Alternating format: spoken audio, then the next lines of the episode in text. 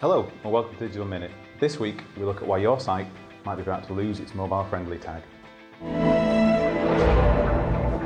Despite only introducing the mobile friendliness tag earlier in the year, Google's already looking to bring in some changes.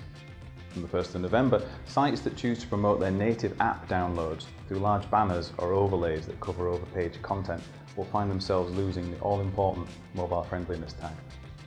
And since Google confirmed in April mobile friendliness is part of its search algorithm, losing the tag could have a massively detrimental impact on search ranking and overall site traffic.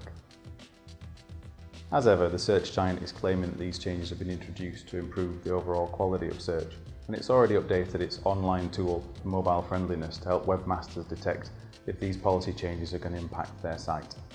The majority of sites are doing things the right way using the standard browser download banners, but to make sure your site's not affected, head over to our blog where you'll find some hints, tips and some easy to implement code snippets to make sure you're not affected by this policy change. Thanks for watching, I'm Andy Duke and that was your Digital Minute.